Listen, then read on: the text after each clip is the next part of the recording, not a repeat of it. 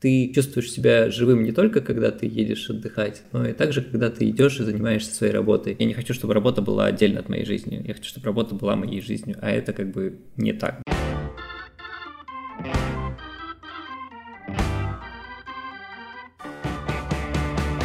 Привет, это Лера, и ты слушаешь «5 через 2» подкаст об отношениях с работой и поиске собственного пути. Каждый выпуск — это доверительный разговор с людьми из разных профессий. Помимо работы мы обсуждаем тему взросления, осознанного подхода к выбору профессии и поиск личной мотивации. Этот выпуск немного отличается от всех остальных. Вот согласитесь, далеко не каждый любит свою работу, но признаться в этом даже самому себе — это совсем непросто. После шести лет работы фриланс-фотографом в Петербурге, гость этого выпуска, Саша Кучеренко, оказался в непростом положении. Они с женой переехали в маленький город в Германии, где ему пришлось вернуться в офис и начать работать та-да-да-да, тестировщиком видеоигр. Вместе с Сашей мы поговорили про трудовые будни людей, которые играют в видеоигры, и о том, почему так увлекательно заниматься фотографией. Но прежде чем мы начнем, Подкасты занимают довольно много усилий и времени. А как известно, ничто не греет душу так, как обратная связь. Ты можешь подписаться на этот подкаст, оставить комментарий, поделиться с другом или даже написать мне в Инстаграм собачка Лерой Шин. Мне будет очень приятно. Ну все, а теперь приятного прослушивания.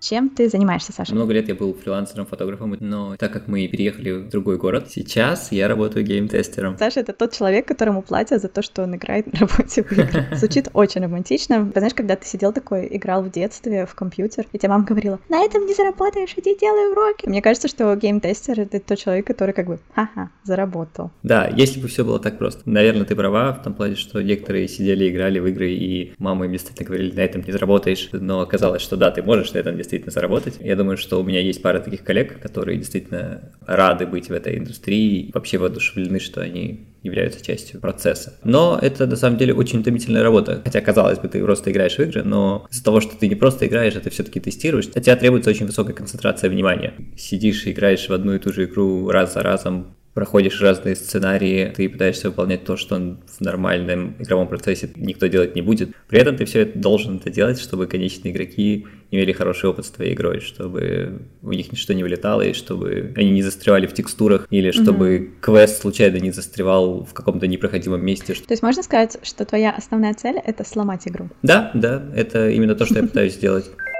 пандемию вся индустрия игр, индустрия развлечений онлайн, важное слово, онлайн, выросла дико. Да, и интересно, что занимается не только разработкой новых игр, но и очень много портирований старых игр на новые консоли, причем даже очень старых, которые мы могли с тобой играть, когда были детьми, mm вот, и сейчас их портируют на консоли, чтобы такие, как мы, радостно покупали консоли и играли бы в свои старые любимые игрушки на PlayStation 5. Ну да, ну, вот так, я так Sims и скачала, собственно говоря. Я причем да? специально да. Sims 4 скачивала. Не ту, которая последняя, а вот та, которая была моя любимая с детства. Ну слушай, мне кажется, это здорово. Ты же эти игры да. вспоминаешь как какой-то момент из твоего детства, как Гарри Поттер или Star Wars. То есть зависит от поколения. У каждого поколения были вот эти свои фишки, которые помогали тебе пережить сложные периоды детства. Игры — это одна из тех э, маленьких вещей, это как мир внутри мира, в который ты мог полностью уйти и сидеть там играть. То есть здорово, если есть такая возможность сейчас в них поиграть. Я просто заметил, что вот мы портируем эти игры, и находятся, во-первых, ошибки, которые были, старых игр, которые до сих пор не были исправлены по каким-либо причинам, или какие-то маленькие мелочи, как случайно в игре находится постер с голой женщиной, который никогда не был угу, закрыт. Типа пасхалочки. Он, он там даже не пасхалочка, потому что он совершенно там открыт, но эта игра всегда позиционировалась там как для младшей возрастной категории, а тут ты ее находишь, короче, и все такие «Оу!» И ее закрывают, короче потому что больше нельзя. Голую женщину или игру? Голую женщину, конечно, игру нет. Мне кажется, вместо постера голой женщины поставить «Любишь тестировать игры? Любишь ломать игры? Эй, напиши нам. Возможно, мы можем нанять тебя на полставочки».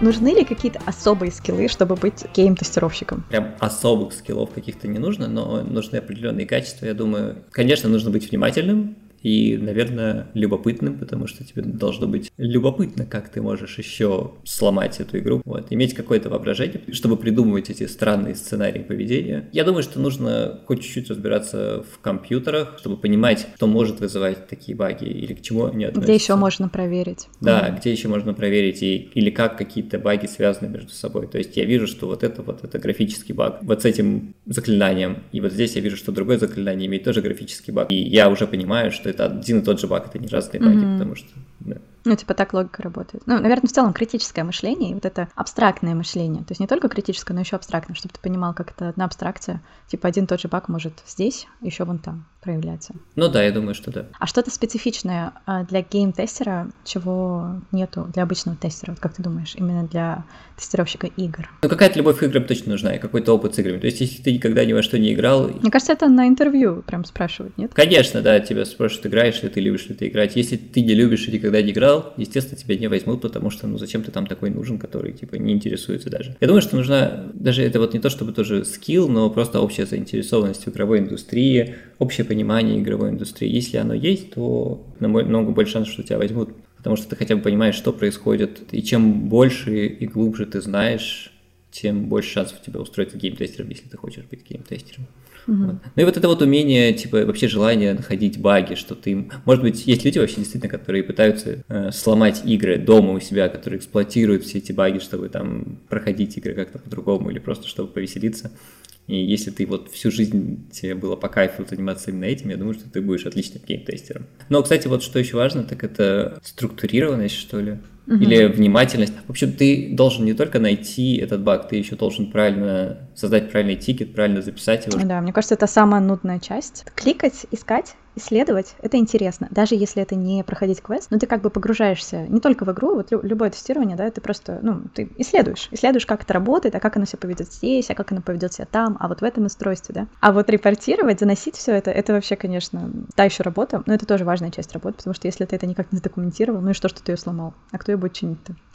Да, но, кстати, для меня это даже не самая нудная часть. Самая нудная часть — это проходить по гайдлайнам, когда нужно mm. просто по списку проверять какие-то вещи, и, например, нужно проверить 30 позиций оружия что каждая из них правильно работает, и это действительно очень нужно. Что значит проверить 30 позиций оружия? То есть ты вот выбираешь в игре оружие и с ним вертишься в 30 позициях, что оно все правильно отображается в этих 30 позициях. Ну, например, сейчас я проверяю, что все магические скиллы, которые являются специфичными для какого-то оружия, действительно mm-hmm. работают, что они правильно воздействуют на противников, что правильная графика, правильный звук и что все иконки mm-hmm. на месте, что как бы очень нудно. И причем ты делаешь это не один раз, потому что вот, допустим, мы сейчас вот это проверили, проверили, и мы нашли, что там вот это сломано, а потом разработчики исправили, ты опять должен пройти все, потому что починив одно, разработчики очень легко могли сломать второе. И этот процесс продолжается до тех пор, пока все не работает окончательно.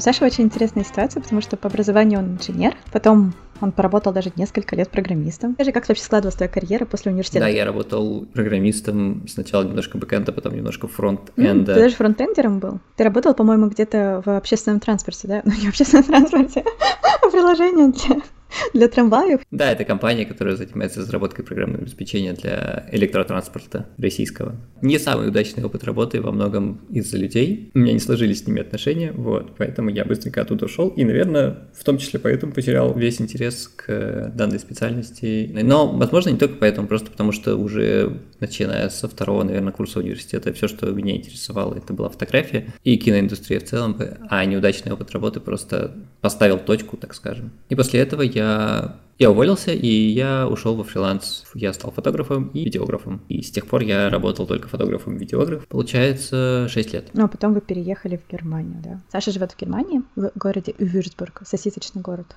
Так и есть. Кстати, не сосисочный, а специи. Сейчас, погодь. Аня! Что? Вюрц это же специи? Вюрц надо приправлять, да. То есть у нас специи город же, да? да. Вюрцбург — это город специй. Да, а мы переехали в Германию, и здесь э, возникла такая ситуация, что, с одной стороны, я еще вообще не знал немецкого, вот, поэтому мне сложно было на начальном этапе общаться с людьми, потому что многие люди знают английский, но при этом многие люди и не знают английского, или просто mm-hmm. даже, может быть, где-то не хотят на нем общаться, или им сложно. И с другой стороны, мы приехали не в Берлин, не в Гамбург, не в какой-то большой город, мы живем в Вюрцбурге, город, в котором живет только 130 тысяч человек населения, поэтому работа фрилансера-фотографа здесь осложнена просто отсутствием запроса в достаточных количествах. Когда ты не был человеком, у которого было 20 тысяч подписчиков в Инстаграме, то тебе вот действительно нужно находить всю базу клиентов, тебе нужно писать людям. Это занимает большое количество времени, а в это время тебе нужно как-то на что-то жить, mm-hmm. поэтому приходится работать гейм-тестером.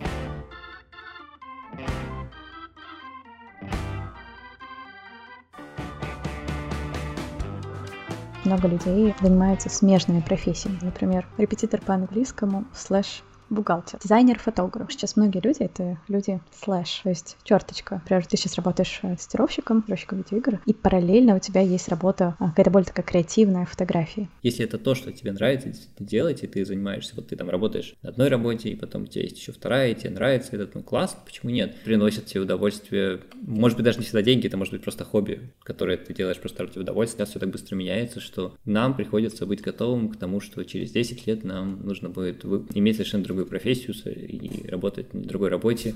Угу. И мы, к сожалению, наверное, или к счастью, я не знаю, не можем позволить себе роскошь работать в течение 40 лет в одной профессии, потому что, потому что все поменяется. Угу. Ну, обычно эта профессия просто эволюционирует. Типа вчера она называлась маркетолог, а сегодня продукт менеджер И это нормально, но это как бы проще, но иногда некоторые профессии просто уходят, и тебе приходится обучаться угу. чему-то новому, иногда совершенно новому. А может быть, тебе просто самому надоело, и ты хочешь сменить. Может быть, профессия поменялась, и ты хочешь э, теперь уйти из нее. Как бы это нормально, угу. и хорошо, если люди имеют возможность, во-первых, это то, что самое сложное, мне кажется. Мне кажется, важно здесь смелость определять себя. Определять себя как не что-то одно, да, вот я не просто тестировщик игр, я не просто фотограф, а вот я больше. То есть, да, работа — это часть моей жизни, и это всего лишь одна из частей, которые тебя наполняют. Мне кажется, это вот типичная ошибка. Я — это моя работа и только. Ты ну, же да. больше на самом деле. И вот когда ты понимаешь, что ты больше, у тебя появляется вот эта вальяжность сказать, я не просто там сижу 9 до 5, у меня-то еще целая другая деятельность. Ну, я тоже, я как бы не считаю себя только фотографом, хотя это ну, такое важное для меня. Ты видеограф. Да, да, ну, да, конечно. Ну, в смысле, вообще, типа, не только человеком, который делает картинки, мне uh-huh. интересны многие другие вещи. Я не делаю для кого-то другого, я интересуюсь ими для себя. И как хобби, да, почему нет? Но это тоже часть меня, это определяет меня. Это также причина, почему я могу устроиться геймтестером, потому что я много лет интересовался компьютерами и играми. Почему тебе нравится фотография? Ох, Почему мне нравится фотография, это очень сложный вопрос. Люблю ее с самого детства, мне кажется. Может, потому что валялся в доме старый пленочный фотоаппарат, и мне просто нравилось его ощущение, mm-hmm. просто держать его в руках и нажимать на кнопочку, и как щелкает затвор. Еще я думаю, что нравилось рассматривать альбомы с фотографиями не семейные, а просто какие-то альбомы с фотографиями или с картинами. И в детстве ты погружаешься прям в этот мир, когда рассматриваешь фотографии. Сейчас мы очень поверхностно, мне кажется, рассматриваем картинки в целом, потому что у нас много графической информации в Инстаграме. Будучи взрослыми, мы все как-то быстрее быстрее пропускаем через себя. В детстве ты такой залип на одну картинку, и ты погрузился туда и ты представил себе этот мир, и вот это очень интересное ощущение. Я, на самом деле, очень люблю, да, прям постановочные фотографии, я люблю ловить эти моменты какие-то такие необычные. Mm-hmm. Получаю от этого кайф, у меня действительно получается сделать классную, не срежиссированную фотографию. Я много думала тоже, почему мне так нравится фотография. Когда ты фотографируешь, ты как бы становишься частью чего-то. То есть, фотографируя город, да, вот когда ты путешествуешь, например, ты едешь фотографировать город, ты как бы включаешься в город. Не всегда получается, но вот когда у тебя получается этот фотографический, так скажем, транс, когда ты идешь и снимаешь снимаешь там несколько часов. Вот это абсолютно замечательно, потому что ты как бы связываешься с городом, ты становишься частью, и ты его показываешь. А когда ты просто гуляешь, ты тоже может быть такое состояние. Но вот именно фотографии, там же еще вот эта вся композиция, свет, внимательность к деталям. Вот это вообще одна из самых потрясающих частей. А с людьми это, конечно, тоже вообще другой уровень. Я обожаю снимать людей. Мне кажется, главное в людях это вот именно установить связь. То есть, по моему опыту, на съемке два часа, первые полчаса вы в основном работаете, чтобы понять, что человеку нравится в себе. Тебе нужно так снять человека, чтобы он и сам себе понравится. Чтобы тебе его так снять, тебе нужно понять, что человеку нравится в себе, а что нет. Это очень интересно, всегда очень увлекательно. Почему мне так нравится, наверное, подкаст? Потому что я разговариваю с людьми, это довольно глубокие разговоры, да, то есть мы общаемся именно, чтобы понять, что с человеком, да, как у него это происходит. Это как раз дает тебе вот эту связь, причем порой с довольно незнакомыми людьми, что в фотографии, что в подкастах. Да, я с тобой согласен. Для меня это всегда приключение. Приключение как физическое, когда ты идешь в новые места, но также и в общении ты встречаешься с новыми людьми, общаешься с ними. Бываешь на событиях, может быть, на которых ты никогда бы не побывал сам, потому что лично тебе они не интересны, но тут ты вдруг оказался, ты их фотографируешь, и это очень интересный опыт, и ты видишь позиции других людей, то, какой жизнью они живут, жизнью какой-то такой очень далекой от тебя, вот, и ты переживаешь все это вместе с ними, это тоже очень интересно, это тот опыт, который ты не получишь больше, ну, нигде. Мы с Сашей учились на фотофакультете имени Гальперина в Петербурге. И это был вопрос нашего вступительного экзамена, Саша. Кстати, вот то же самое примерно и ответил, что там любил старые фотографии разглядывать, плюс жать на кнопочку пленочника.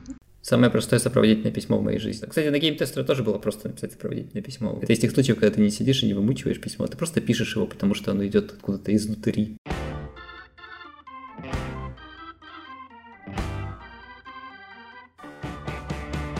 Смотри, ты работал сначала в разработке, потом ты ушел на фриланс, потом ты опять вернулся на разработку. То есть считаешь ли ты это проигрышем, считаешь ли это каким-то провалом? Как ты к этому относишься? Я не считаю это провалом.